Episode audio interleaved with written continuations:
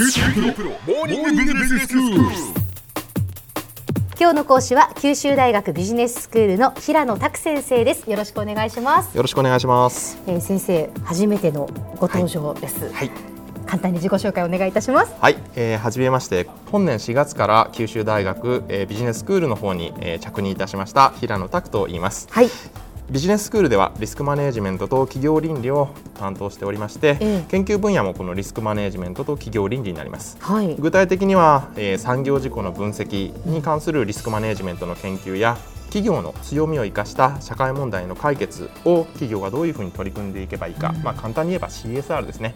について研究させてもらいます。本日はどうぞよろしくお願いします。よろしくお願いいたしますで先生今日はどういうお話でしょうか？はい、えー、今日は二宮尊徳と、まあ、二宮金次郎ですね、ええ。と日本の現代企業の企業哲学みたいなことについて話したいと思います。二宮尊徳。はい、えー、小浜さんこの名前を聞いた時どのようなイメージを思い浮かべますか？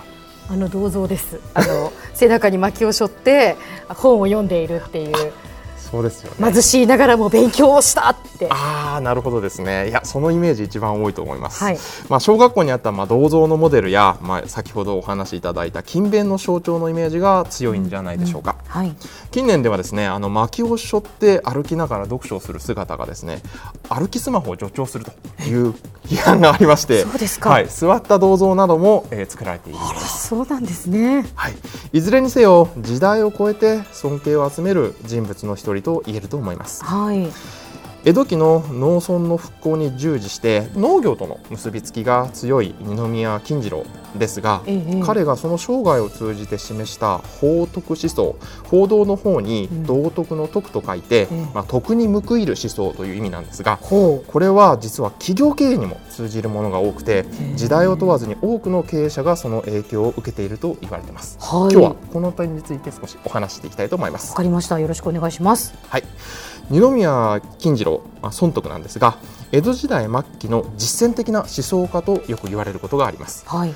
若かりし頃に彼は両親を亡くしていますが、うん。苦学をしてですね一族を再興させました。はい。この時に寸家を惜しんで学んだ様子が銅像のモデルとなり、うん。日本における勤勉の象徴として根付いたと考えられます、ただし彼が実践的な思想家とされて尊敬を集める理由はですねその後の彼の社会的な業績に基づくものだと考えられます。そうなんですねはい、尊徳は成人後現在の神奈川県西部にあたる小田原藩や同下野などの農村復興を命じられたんですね。ほうほうでこの復興が大変に難しくて、ええ。既得権益の存在や農業技術の未発達などがあってとても成功するものではないと言われていました。えただし尊徳は農民の自発性を尊重するさまざまな再建策を実践してなんとその2つの再建に成功したんです。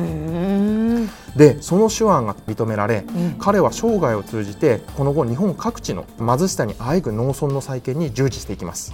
え彼が再建した農村は90を超えるとは言われうん。一説では600近いと指摘する人もいます、まあ現代の言葉に直すとええ。江戸時代における地方創生のイノベーターと言えるかもしれないですね。そうですか。そういった部分はすみません。恥ずかしながら知りませんでした。いえなかなか注目を浴びない部分です。でこの二宮尊徳はこれらの農村再建を通じて得た知見を法徳思想にまとめています。はい。注目すべきはこの法徳思想の中で尊徳は消費を抑えて余剰を再生産に回すことの重要性や、うん。短期的な投資よりも組織の永続性を重視した生産や投資の重要性を説いています。これ現代風の表現に直せば、うん。戦略的投資の重要性や持続可能性のある経営の実践について説いているんですね。また経済活動は道徳的なルールにのっとって行われるべきであることやえ経済生産活動における相互の助け合いの重要性についても触れられています。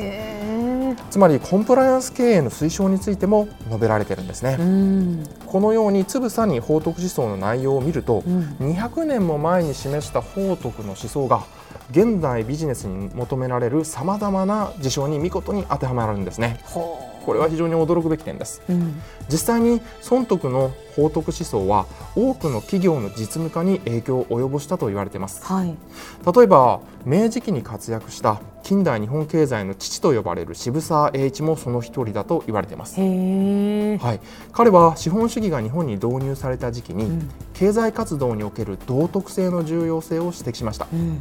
これは道徳経済合一説と呼ばれるんですがこの思想のそもそも根本的な発想には孫徳が法徳思想において示した徳体財体一円という考え方であるというふうな指摘もあります。特体財体一円。はいはい。これの徳は道徳の徳、ええその道徳の、まあ、本体の体ですね、ええが財産をなす活動の体とこれ一つの円で同じようにして作られているという意味なんですね。ね。つまり経済活動も道徳的なものにのっとって行われるべきだという、まあ、発想に基づいているというふうに言えます。で彼だけではなく、うん真珠の国産化に成功し現在アクセサリーや化粧品のグローバル企業である三木本、うんご存知かと思いますが、はい。この創業者である三木本幸吉もええその影響を受けた一人であると言われています。現代のさまざまな企業においてもその社税や社訓そして経営戦略の中にも私たちは孫徳の示した法徳思想の影響を見ることができますはい。私自身も自分の研究でいくつかの企業を調査したのですが、うん。現代企業の経営哲学において重視されている事項と、うん。孫徳が法徳思想において重要であると説いた事項の間にはこれ実は驚くほど共通点があるんですね。うんもう非常に日本的な思想ですね、はでは先生今日のまとめをお願いしますはい、江戸時代末期に農村の再建において活躍した二宮尊徳彼の示した法徳思想には持続可能性のある経営の実践やコンプライアンス経営の重要性など現代企業の経営に通じるものが多く存在します。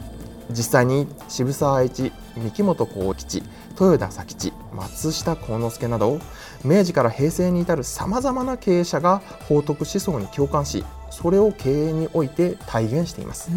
その様相は法徳思想が時代を超えて通じるものであったことを我々に教えてくれます。やや誤解を恐れずにまとめれば孫徳の示した法徳思想は単なる損得感情を超えた経営の在り方を示した日本で最初の経営学なのかもしれません。今日の講師は九州大学ビジネススクールで企業倫理リスクマネジメントがご専門の平野拓先生でした。どうもありがとうございました。ありがとうございました